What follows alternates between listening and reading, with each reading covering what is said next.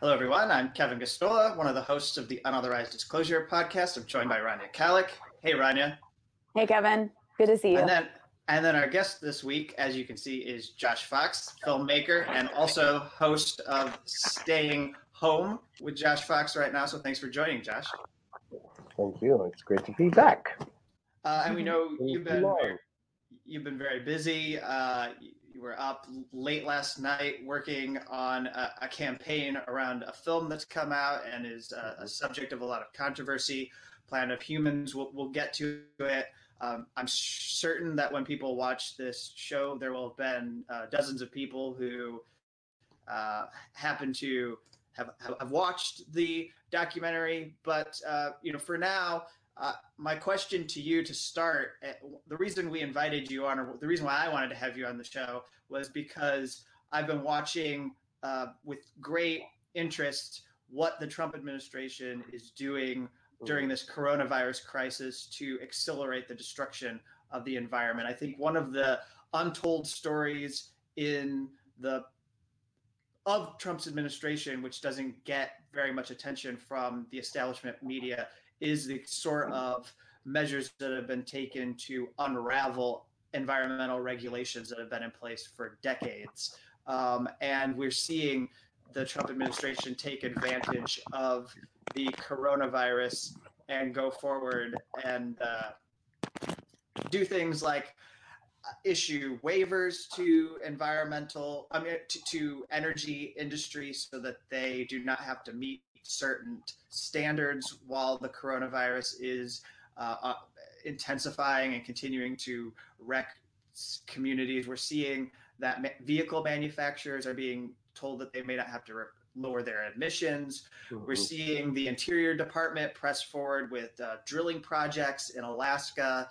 Um, and uh, we're, we're also seeing things that are even uh, potentially more alarming and damaging to humans, like ending regulation of nuclear waste dumping. Um, you know, like allowing. I saw so, a story from a group called PEER that is uh, public employees within the EPA primarily and other health organizations, where they were suggesting that the administration might move forward with allowing uh, these these industry people to dump in garbage dumps, basically. Like you wouldn't even know that there was radioactive waste in your local dumps because they would just start allowing the industry to, to do this. So I feel like what's happening with this is really um, a, a, huge story that has gone undercovered. Yeah, well, as usual, well, first of all, let me just say thanks for having me on, and Rania, thanks for being on my show the other night. Um, uh, so, look, uh, I, I, I, jumped out of frame for a second. I don't know if you saw that, but to grab the handy dandy reference guide on these matters, my book called "The Truth Has Changed," and um, even before the coronavirus, the Trump administration was ransacking environmental regulations. Um, and the reason why I wanted to uh, grab it, I just wanted to be uh, absolutely certain about what I was saying. Um, so, you know, there was the early phase of the Trump administration when people were like running, coming in and out of that uh, White House like a merry-go-round. Like you had Rex Tillerson. First of all, come on, let's just just be clear. Rex Tillerson, um, CEO of ExxonMobil, becoming the head of the State Department kind of gave a sense of what we would see in terms of the environment going forward in the Trump administration, right? Just call me crazy, but um, I think we, were, we, it was a signal that perhaps the Trump administration would ally with the oil industry and not with the environment. The fact that um, ExxonMobil was now running all of United States diplomacy, um, and uh, in addition to that, they were also they, uh, Rex Tillerson created a contract with Cambridge Analytica at the State Department. So it was ExxonMobil and Cambridge Analytica running the State Department, and their mission was to influence elections all across the globe, which of course they did. And we saw we are seeing authoritarian um, governments rise all over the world. And what do those authoritarian governments do? Well, they do lots of things without people paying attention, namely destroy the environment. So um, while we were watching this merry-go-round of investigations, the Donald Trump administration rescinded all climate and clean energy goals um, at the at EPA, at the State Department, and a total of 67 different environmental rules have been or are about to be rescinded, including regulations on methane emissions and reporting. Um, so, you know, this was going on in, as early as 2017. Now, since the coronavirus is happening, um, it's gotten worse. They've just turned it up a notch. So it's like, oh, um, let's while while everyone is obsessed with the coronavirus, let's make sure we ransack the EPA even further. We roll back environmental regulations. We make it easier for mercury to get in the atmosphere. All the things that you mentioned, and this is typical um, shock doctrine type stuff, where no, you know, you have an emergency, so you, you can't let any crisis um, you know, get away from you without completely destroying the things that protect Americans and protect our public health. This is particularly ironic, right? Or not just ironic, but it's evil because the fossil fuel industry is a is a cofactor in the death rate of the coronavirus, mm-hmm. right? Because what the, the, let's just start with the basic. The fossil fuel industry is a global pandemic, and it has been for decades air pollution from the fossil fuel industry kills five to seven million people a year, five to seven million preventable deaths a year, and that that costs the world thirty trillion dollars in healthcare costs per year. And if it doesn't, if the fossil fuel industry's pollution doesn't kill you, and this is kind of amazing that air pollution gives you heart problems. Mm-hmm. Wow. Mm-hmm. If it doesn't kill you, uh, you're left with a chronic condition like heart disease or lung problems or cancer. Those things make it much harder for you to recover from the coronavirus. So when you when somebody out in a polluted area dies from coronavirus, which is more people are dying from coronavirus in polluted areas, and more people get the coronavirus in polluted areas, you're actually more susceptible to getting it because your immune system is so damaged. Um, that you cannot say the coronavirus killed those people. You have to say the coronavirus plus the fossil fuel industry killed those people.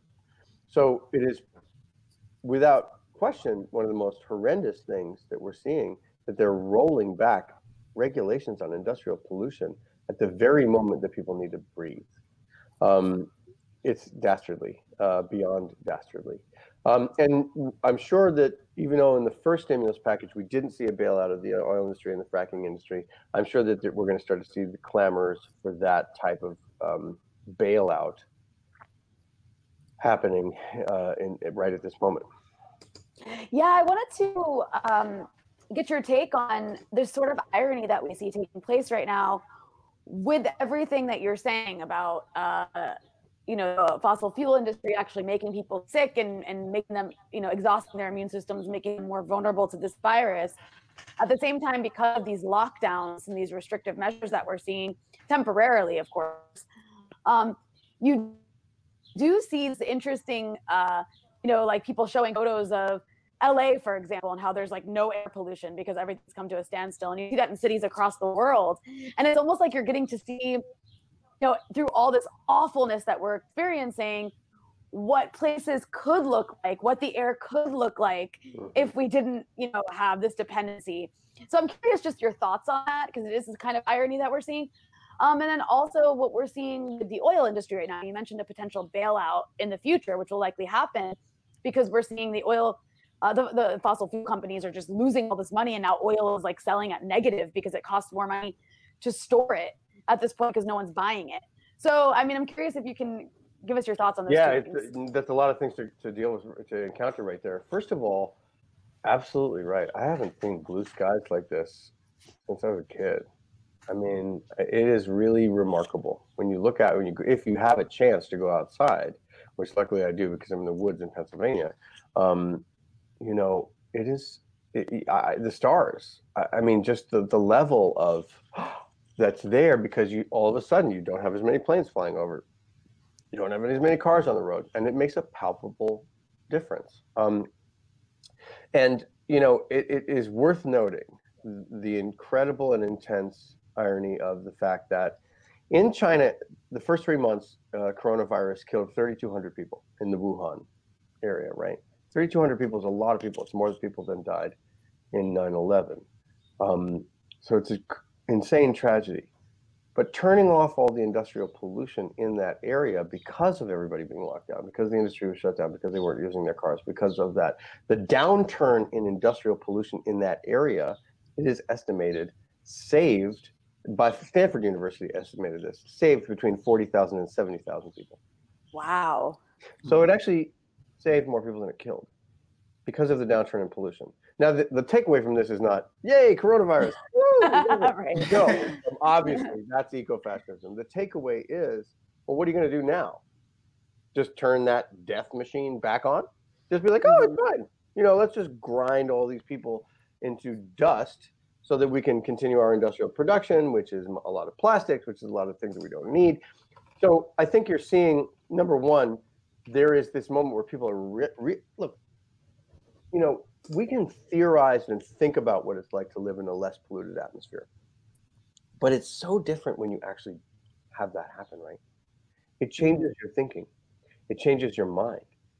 It's like I always think about culture as the air you breathe all around us, right? So, like, if you go to India, you're going to start believing in reincarnation in like three days, just because everybody else does, not because you yeah. thought about it. It's just going to be there, and you're going to be like, oh yeah, in my next life, and you're like, what? So the same thing happens when you're in a non-polluted atmosphere. You're like, oh, wow, I have, I can breathe, I can see the stars. So there's connectivity to the to the Earth, and that is happening on a level which I think has to enter people and when we have that enter, we can see the incredible stranglehold on our lives that industry has without us reining it in. So, for example, in Milan, Jeff Goodell was on my from Rolling Stone was on my program the other night, and he was telling me how in Milan they're reopening, but they're not allowing cars in downtown Milan because they realized that it was so awful. They were like, you know what, we'll reopen, but we're not going to have any cars. Mm-hmm. That would be an amazing thing to happen out of this. I have been trying to get mm-hmm. cars out of New Orleans and out of New York City, and just and just and just getting people to imagine what life would be like without cars. Now, in colder places, it's harder, but you could still do it. You, it wouldn't be hard. Think about this: roads are a subsidy for the oil industry. They are. The way roads are paved, we are subsidizing fossil fuels and cars with the way we deal with roads we could just as easily create heated bike paths with overhangs so people could get to and from or subways or public transportation or whatever and not have all these cars everywhere which are a danger to public health which pollute the atmosphere. So one of the things that we have to recognize is that this coronavirus is giving us a culture of something different and we have to heed those mm. thoughts and take that into our account. And i would love to see more places do what milan is doing which is to say all right well i'm not going to have cars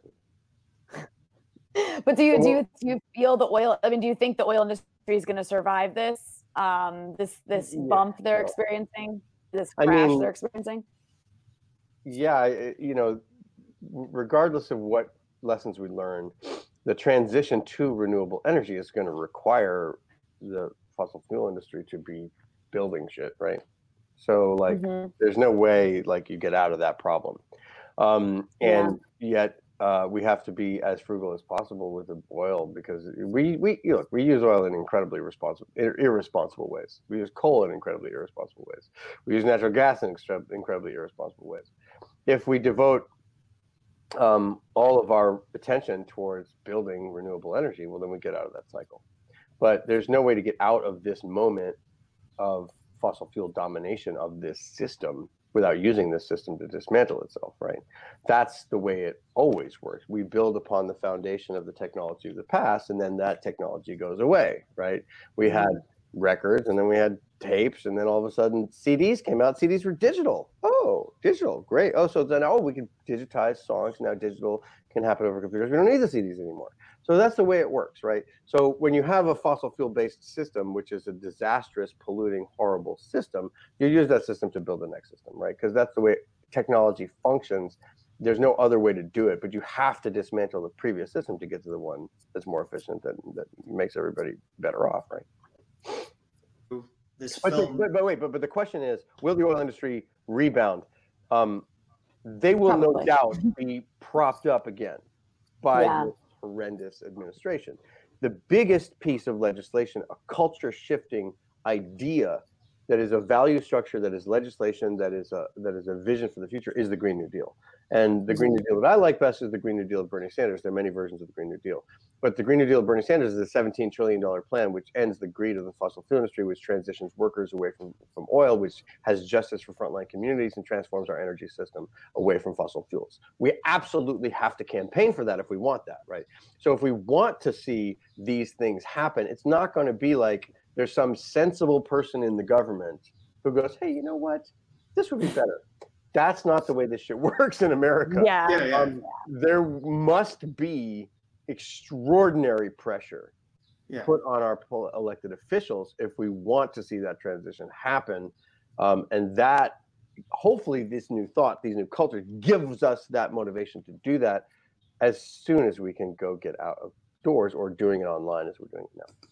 Well, and that's what I wanted to ask you about before we get anywhere close to this film that you've been dealing with and the controversies surrounding it, because we've seen extraordinary pressure actually paying off with Mhm. with banks deciding that they no longer will extend loans to some of these oil firms. I know that in this past week we've had major banks saying, um, I've, I've seen Bill McKibben flagging that there are uh, these major companies that are stepping back and saying we're not going to be involved in these projects. I mean, one thing is that they're not really that profitable anymore. There's a lot of risk involved capitalistically, but also environmentally. They're bad, and that pressure on those companies, as far as um, the negative press, has had its impact. And I think to extend what you're saying, why don't you take a, a few minutes here to highlight the effect that this environmental activism, this I, I feel like there's been quite a surge in the last,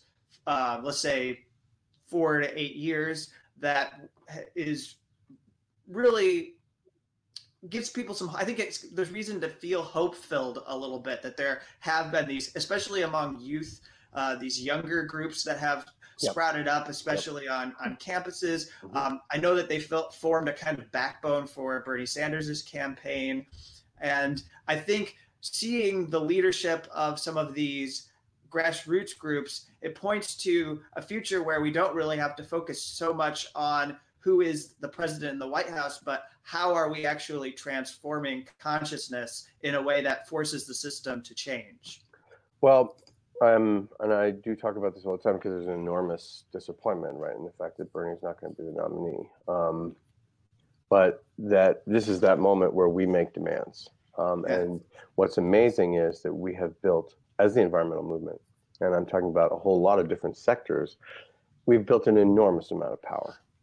Um, so, from the standpoint of political power, the anti-fracking movement has won battle after battle after battle. This this beautiful scenery that you see behind me, scenery, nature that you see behind me, is there because the fracking movement banned fracking in the Delaware River Basin, which is where I am, which is the watershed for 16 million people downriver uh, in New York City, Southern New Jersey, and Philadelphia. We have banned fracking in the state of New York, in the state of Vermont, in the state of Maryland. There's so many battles that have been won. Um, the very fact that Bernie Sanders was an anti-fracking candidate and that all of the candidates were grilled on their position on fracking is a huge thing. And that we had people like Marianne Williamson, Cory Booker, Kamala Harris, Elizabeth Warren, all of them saying they wanted to ban fracking. That's pretty extraordinary. Um, that's just on the fracking side. You all, you have this incredible youth climate movement right now, Fridays for Future, inspired uh, in large part by by Greta Thunberg and her work. And you're seeing kids being extraordinarily involved. I had some of those um, uh, young people on my show on, on Wednesday night on Earth Day, and they were extraordinary spokespeople for the environment. Um, and you have see the divestment movement, which Bill McKibben, um, Naomi Klein, myself, and others helped kick off in 2012, really paying. Um, well, let's just say paying dividends is the wrong terminology, but um, uh, like paying paying off or uh, paying negatively because we've we've managed to Turning things bearish. trillions of dollars divested from trillions of dollars divested from fossil fuels um, as you see um, major insurance funds and banks and universities saying we're not going to invest in this in the thing that's going to give us no future so i think we've built that power and that's extraordinary and um, we shouldn't give it away because we have right now a candidate in joe biden who is pro-fracking who was part of an administration frankly that was disastrous on the environment when they could have been way, way, way more aggressive and protected us um, to a much, much greater degree. Um, So we have to put enormous pressure on, on Joe Biden. Joe Biden's one of his chief environmental advisors, and people should know this, is Heather Zichal. Heather Zichal was the, the council, the executive, the director of the Council on Environmental Quality, which is a, an office out of the White House uh, that I visited many, many times to petition them on various different things during the Obama administration. Heather Zichal left her position as executive director of CEQ to take a lucrative board position at Cheniere Energy. Cheniere Energy, one of the top fracking export companies in the world, a company that benefited from the oil export ban being lifted, right? So we could export frack gas to the rest of the world, which of course is what Joe Biden and Hillary Clinton were and Obama were petitioning for. So now the revolving door comes around again and is complete. She has left Cheniere Energy after making millions of dollars and is now advising the Joe Biden campaign. So it's like, for fuck's sake, you know what I mean? It's like, I, I, I, I it's just, it's, it's, it's, if you're getting dizzy, it's because it's a merry-go-round, right? It's like, woo, industry, oh, government, woo, industry, oh, fossil fuels, oh, government. And it's like, you've got to get those people out. There's got to be a way to get those people out. So we should be demanding Joe Biden, who in his heart looks like he really wants to stop fracking. He wants to be environmental and, and said at the last debate, almost as if he was being bullied by a big, by, by a popular kid in the schoolyard. He was like, no new fracking he just said it like because it seemed like Bernie was creating such a swell in the room that like people were like, "Yeah, Joe, come on." He was like, "All right, all right." But then like it's like, but it's it's like so they're movable, they're pushable, and they can be pushed, and they have to be pushed. And this is the moment when we have to amass delegates at the platform level so that we can go back there and duke it out. I was on the platform committee in 2016, and we had a huge amount of progress writing that democratic platform. And the platform is not meaningless. The platform is something that we can establish as their own words, like the Democrats' own words, and then we hold them accountable for that, which is what we do when we have protests, when we have the movement. Because like Governor Cuomo didn't come into office being like, "Hey, I want to ban fracking." no, that took six years of organizing, but it worked, right? When the Democrats are in office, you can push them if you organize. When the Republicans are in office, we're always on defense. We're doing things yeah. like watching them, you know, roll back environmental regulations, and we have to then try to reestablish them. It's like the difference between uh, being on offense and being on defense is one of the ways that I put it. We often have on defense and Democrats as well, and obviously, Bernie Sanders would have been much better because he was a movement person. But we can't say, "Oh God, Bernie's gone. Now everything is lost." No, we say, "Look at all the power we've built," and not just power politically. We've built an enormous amount of actual power renewable energy works and it is out there and it is on its way. We have a 100% renewable energy plan being in, enacted in California. We have a 100% renewable energy plan being enacted in New York City. And solar and wind are um, on an exponential curve. We talk about exponential curves with the coronavirus as a negative thing, but solar and wind are actually replicating exponentially, and that's a good thing right now. So we have to keep that up. So, Rania, did you um, have anything for Josh before? Well, I mean, everyone who watches our or everyone who listens to our program or watches it uh, knows that. I mean, I think that was really like nice, and I hope you're right. I'm just a huge cynic, um, and I just don't even think Joe. I think there's a good chance Joe Biden won't even win. Um, I know that's what's. Really... And so, like, what happens? What happens? Like, no, there really is. There's a really good chance. I mean, like, it could go either way. It's actually really unpredictable. But it's not you know. I don't even really know if it's going to end up Joe being Biden, Biden versus Trump, right? Yeah. Yeah, exactly. We also don't even know if Biden's going to be the nominee because everyone's watching his like inability to really form coherent sentences. And I'm sure there's lots of conversations going on inside the, you know, the elites circles of the Democratic Party that are like, holy shit, did we make a really big mistake here? Like this guy's losing it. Um, and so yeah who knows? You don't even know what's going to happen at the convention that's going to be virtual. Um, so everything's extremely unpredictable but i hope your version of prediction is correct and that my cynical like view of the future is wrong. Well I, I just think if we if, i'm just trying to figure out what's practical what's useful right? So it's practical and useful for us to prepare for us exercising our our power Mm-hmm. Um, and it's hard because like so much of our organizing happens in person and it's such a part of the political sphere. What really worries me is that all of a sudden we're going to have like a situation where we get like I was on with Greg Palast, um, and he was like, you know, 80 only 20% or 22% of all mail-in ballots don't get counted at all. mm. and who doesn't get counted? The people in poor and poor areas, African American areas, and it's just like, well, how the hell are we going to win? How are we going to win without organizing? How are we going to win without being in the streets? It's really rough to think and then you consider that they're trying to like destroy the post office. So, okay, then how do we do mail-in ballots? Or the fact that you could actually foresee this administration saying, you know what, let's postpone the elections. Yeah, well, guess, that's another thing that's very scary, and that I'm going to be work thinking about that in my in my new film, um, which is an adaptation of this book, which is changed, um, and and and how because this is a book about viral misinformation, uh-huh. and now the film is about, is about viral misinformation, um, and there are very close ties between the same people who created misinformation for the oil industry and the people who are creating misinformation on the coronavirus. Um, mm-hmm. But back to the the cynicism. Look, you know, 2020 is like a a choose your own adventure book being like like written by an octopus. Like you have no idea like what's going to happen next. It's so nuts. So an octopus on drugs. An octopus on acid. Um, yeah. I think that's I think that's actually the Chinese year of this year. It's it's it's not year of the rat or the or the horse. It's the year of octopus on acid. I read that somewhere. I know that's true. Um, that's the Mayan calendar for, for that's the Rob Brezsny's horoscope. Is this is the year of octopus on acid? Um, so um, anyhow, the, the point is that there's so many twists and turns that, that are maybe left in store for us right now. Yeah. What we are seeing is extraordinary in terms of bending the rules of political campaign ads, like put, morphing Barack Obama's face onto somebody else. To take a former president's face and put him on in as if he was like with his buddies watching Joe Biden make gaffes. And then there was one that I saw yesterday, which had Joe Biden's face contorted into all this strange mask with his tongue sticking out and he was drooling. And it's like, this is where we are now.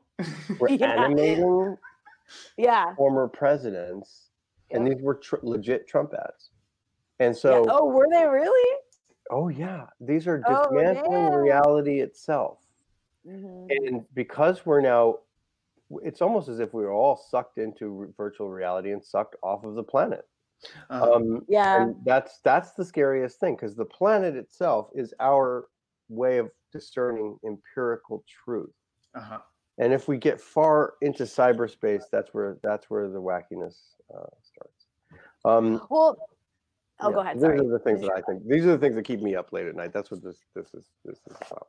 Um, and and I'm I'm working like crazy out on the planet out there to create a film which is showing that dichotomy.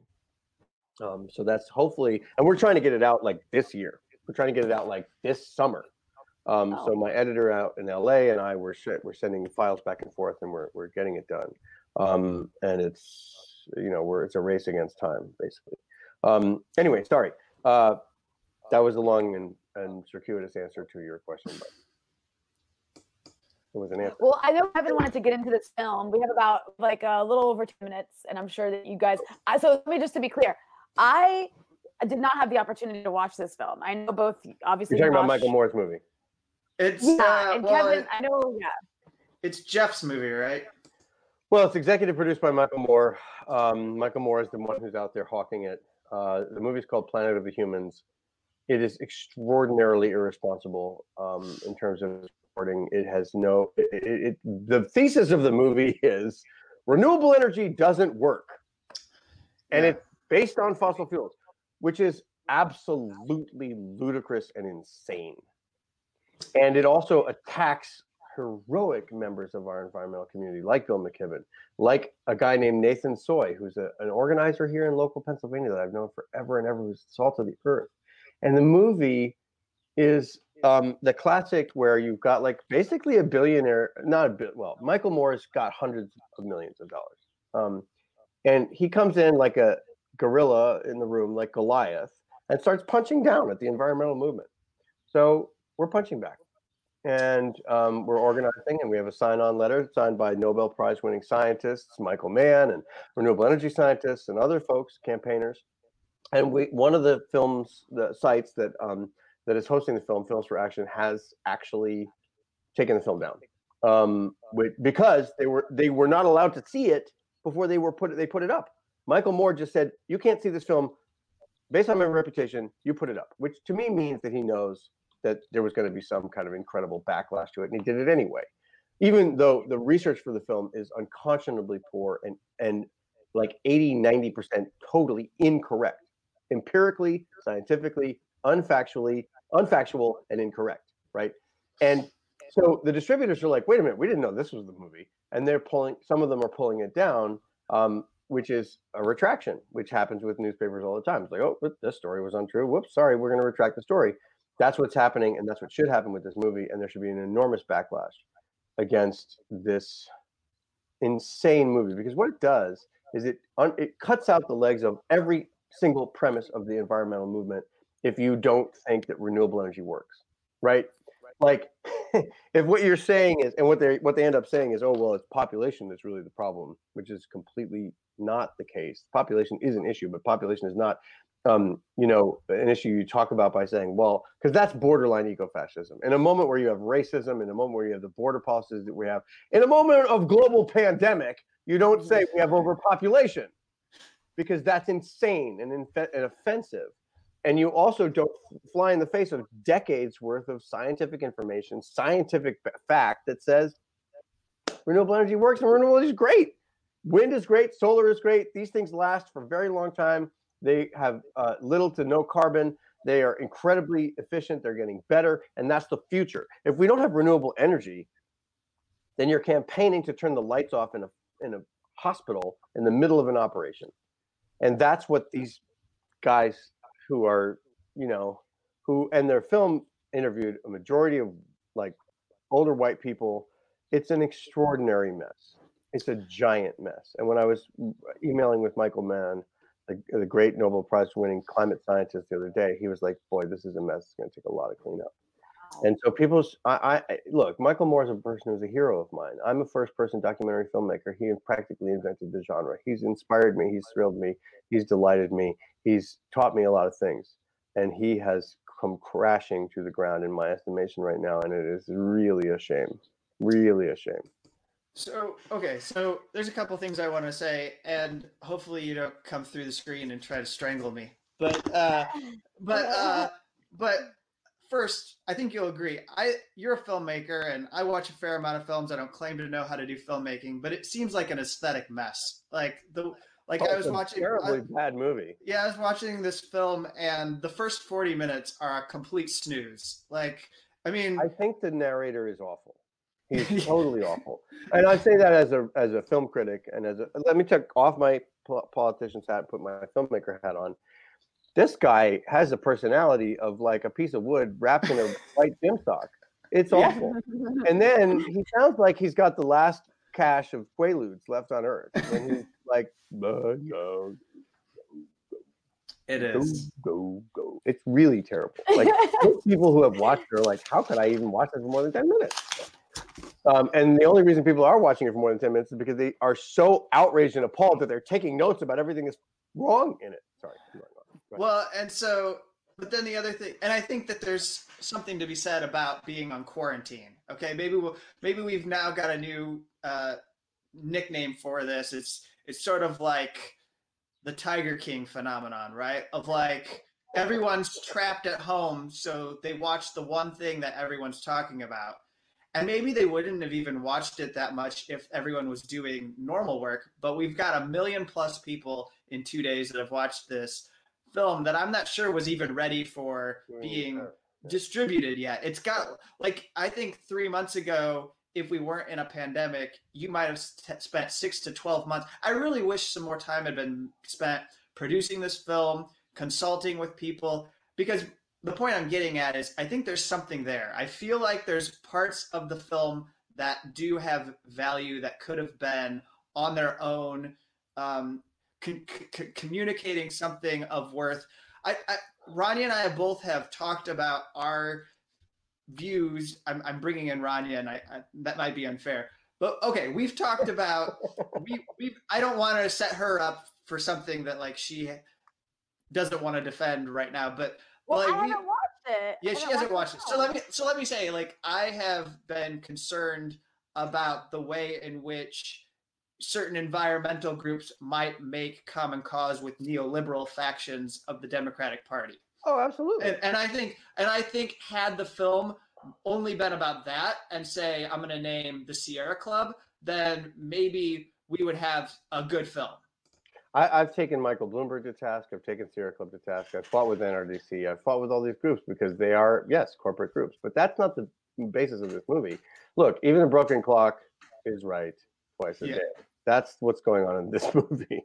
like to, ba- to the, what they say in the film, and I'm not kidding you, is renewable energy is dependent on fossil fuels, and the producer of the film says you might as well just burn the fossil fuels instead.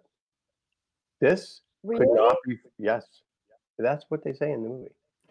The guy says he points at this uh, solar facility out in the desert in California, which is not it's a con- concentrated solar plant, which, where I've actually been and filmed.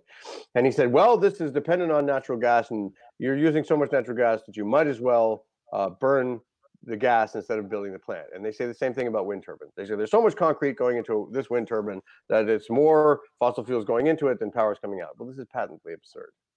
This is, first of all, just completely not true in every aspect. Um, but like, you know, it's as if there's no concrete going into a natural gas fired power plant and no steel going into the hundreds of thousands of miles of pipelines that you need to transport natural gas. I mean, it's like there's a base level of industrial activity that that takes place with building anything, right? Then the question is, well, what after that are you doing, right? Um, to say nothing of all of the incredible pollution that comes from those facilities like coal plants and natural gas plants, right? And they actually go out and they're like, well, electric cars are no good because they're running on coal fired power plants. I'm like, yeah, but there's something called the Green New Deal, which forecasts the entire picture, which is what we're campaigning for, right? So it's like, first of all, the the the whole movie was based on a book that was written in 2012. Yeah, yeah. So 2012 is not, and I read the book in 2012, and it was wrong in 2012. You know, um, I go into this extensively on my program, Staying Home, where I go and break it down with uh, Tony Ingraffea, who's a Cornell scientist, who's one of the uh, authors of the 100% renewable energy plan for New York. And um, Tony said, if a scientist, a legit scientist, watched this movie before it had come out, they would have told them that 80% of it is wrong. That's what I am saying that's what he is saying. And it is such, it is so wrong and put out by such a persuasive and important person in our movement that it counts as as bad misinformation as anything Donald Trump has said about the environmental movement, as anything Steve Bannon has said about the environmental movement. And yeah, we can take Sierra Club to task. I do that all the time. That's part of what we do as a movement. We hold these people accountable for their misdeeds especially when they're um, you know palling around with Michael Bloomberg, who is really another horrible megalomaniac with huge mm-hmm. amount of money. But I mean, you don't fight a megalomaniac with another megalomaniac. I mean, this is this is what's really crazy about this situation. We have built a people's movement, and that people's movement is extraordinarily strong, and it is led by the thousands of mom and pop environmental groups, anti-fracking groups, climate groups across this nation, and thousands of son and daughter ones too. And these guys, these old white guys who have lots and lots of money, are coming down and ignoring that completely and ignoring the truth of it. And it is shocking and it is appalling. And I can't tell you the number of phone calls and emails. I was up till five o'clock in the morning last night, um, you know, working with the distributor who was so upset, Films for Action, that they have taken the film down and they've put up our letter of protest instead because they said we were misinformed about this movie. This movie is misinformation, and we have an obligation to the truth in journalism, and we're taking it down.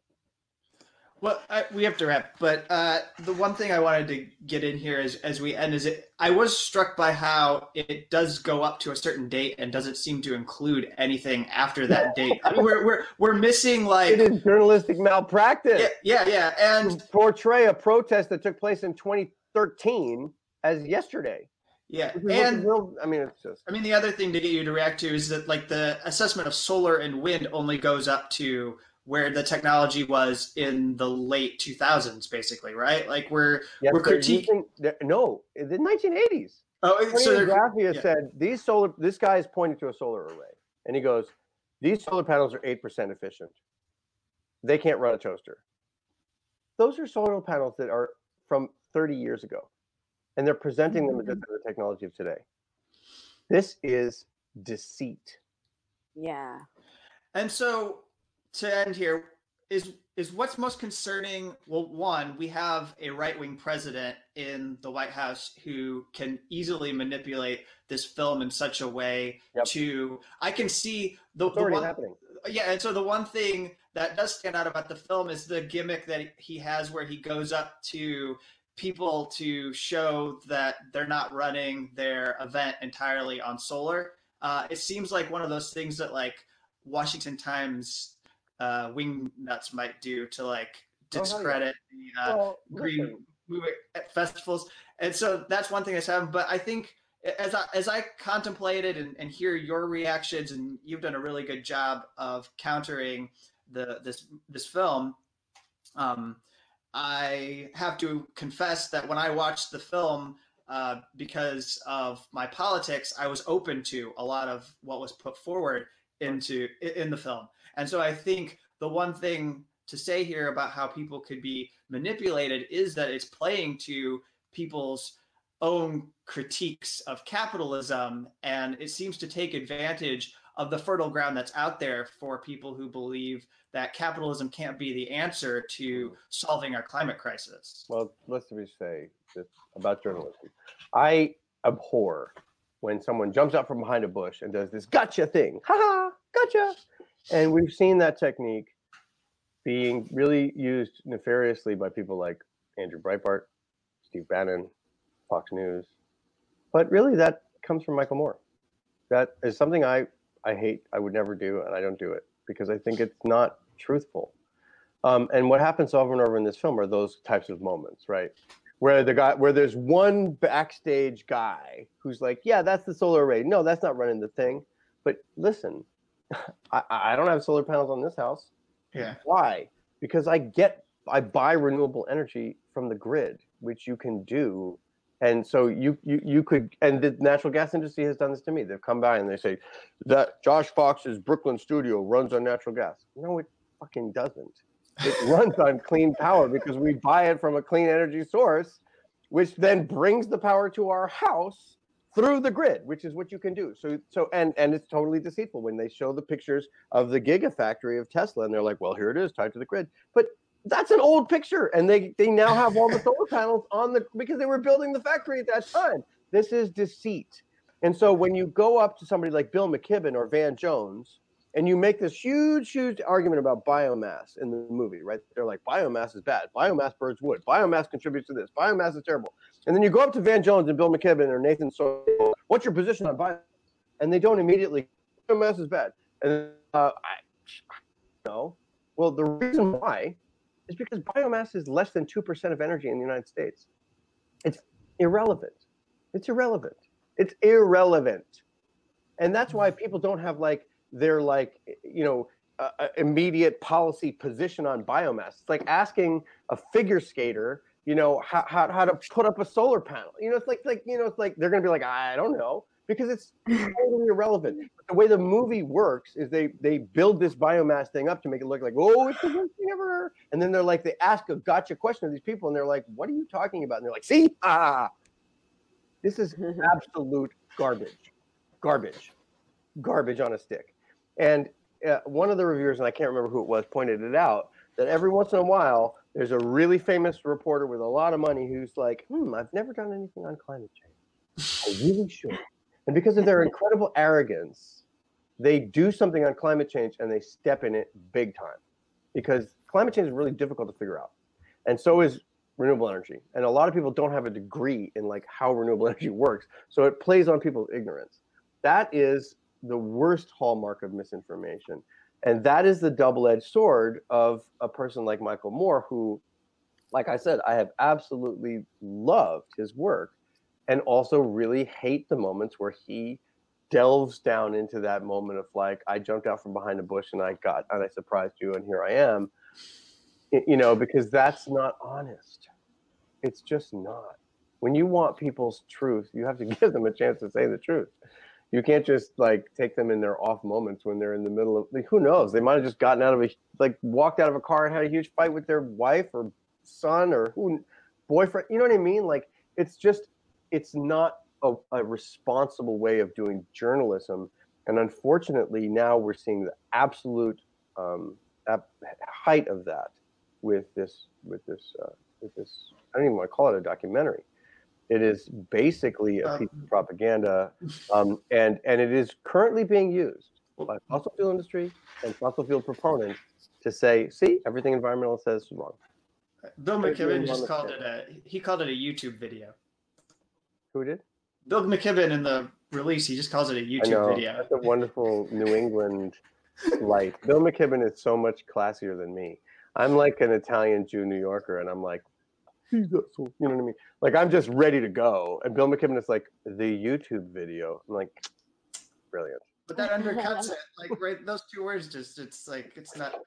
It's, uh, so anything else, Rania, before we wrap here and say farewell to Josh? No, I I think that was really great. Um, we always appreciate having you on. It's been a while, but it was like how colorful and animated you are when you explain things. it makes it more entertaining. I'm gonna remember on acid forever.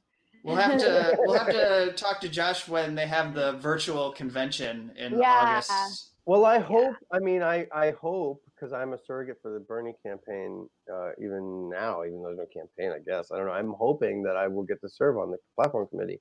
Um, I was able to with Bill McKibben last year. Uh, last year, last 2016 I posted a throwback Thursday yesterday, and I was like, wait a minute, no, that was today. Um, because time has no meaning. Um, hmm. anyhow, thank you for having me on for such a, a, long time. I know I've chewed up your envelope of time, but I um, but but hopefully I'll be back on that committee. And if I'm not, because I attacked Michael Moore, well then so be it. I hope Bernie and we'll be we'll be following the. Or maybe you're on. Maybe you'll be on because you attacked Michael Moore. Because I mean, Michael because, Moore attacking Bill McKibben. It's like it's just unconscionable. Like Bill McKibben is one of them. He's a Sunday school teacher. You know, he's given all of his money that he's made off of, like of all of his prizes. Villain. He's given them to like the, the he's given them to the cause. Like it's also what are but those I'm not moments... always in favor of everything that Bill does because he's a he's a Red Sox fan. I'm a Yankees fan. Like we don't we sometimes clash, but like he's sincere but what year are those moments in the film from? I mean, he's changed since those those like even if those were like his positions, he's different now, right? Like he's. I mean, what positions does he articulate in the film that are wrong? I mean, he says that he's changed his position on biomass. He's not hiding that. Well, yeah. I mean, okay. But I'm saying I'm, I'm saying that's a negative thing against the As filmmaker. I explained, biomass is no, I know, but I'm saying that's a negative thing against the filmmaker. The people oh, yeah. are in oh, crystal. Oh, the way the filmmaker treats people is that they're like crystallized in amber. Well, yeah. like this movie was shot in 2013, 2014. I know because when they do one of the gotcha rallies against Nathan Sooy, who is this clean water action amazing campaigner in Pennsylvania who just runs rally after rally in Harrisburg. I think I was at that rally. I'm pretty sure. And I'm kind of pissed. Like they choose Bill McKibben to go after, I think, because he's an other older white person. And I think I, I kind of wish that they had gone after me. Go after AOC. Go after Bernie. Like, really? Yeah. Like you want to attack the Green New Deal and renewable energy, go after the guy you're a surrogate for. Like that would be honest. Um, because then people would understand where they're coming from. But no, they take Bill McKibben and they make him into their whipping boy, and it's just totally distasteful. All right. Well, go after Naomi Klein. Yeah, right, yeah. For that matter. All right. Well, I'm glad that you're um, there to clean up the pieces and try to keep things together. I hope so. I hope we can do something. And uh, all right, well, we'll have to have you on again uh, soon. Uh, until uh, next time, I want to thank everyone for watching the Unauthorized Disclosure podcast. To all of our patrons, as we say for each show, thank you for your support. Uh, and if you would like to support the show, you can find us at patreon.com slash unauthorized disclosure, patreon.com slash unauthorized disclosure. Thank you. All right. Thanks, everybody.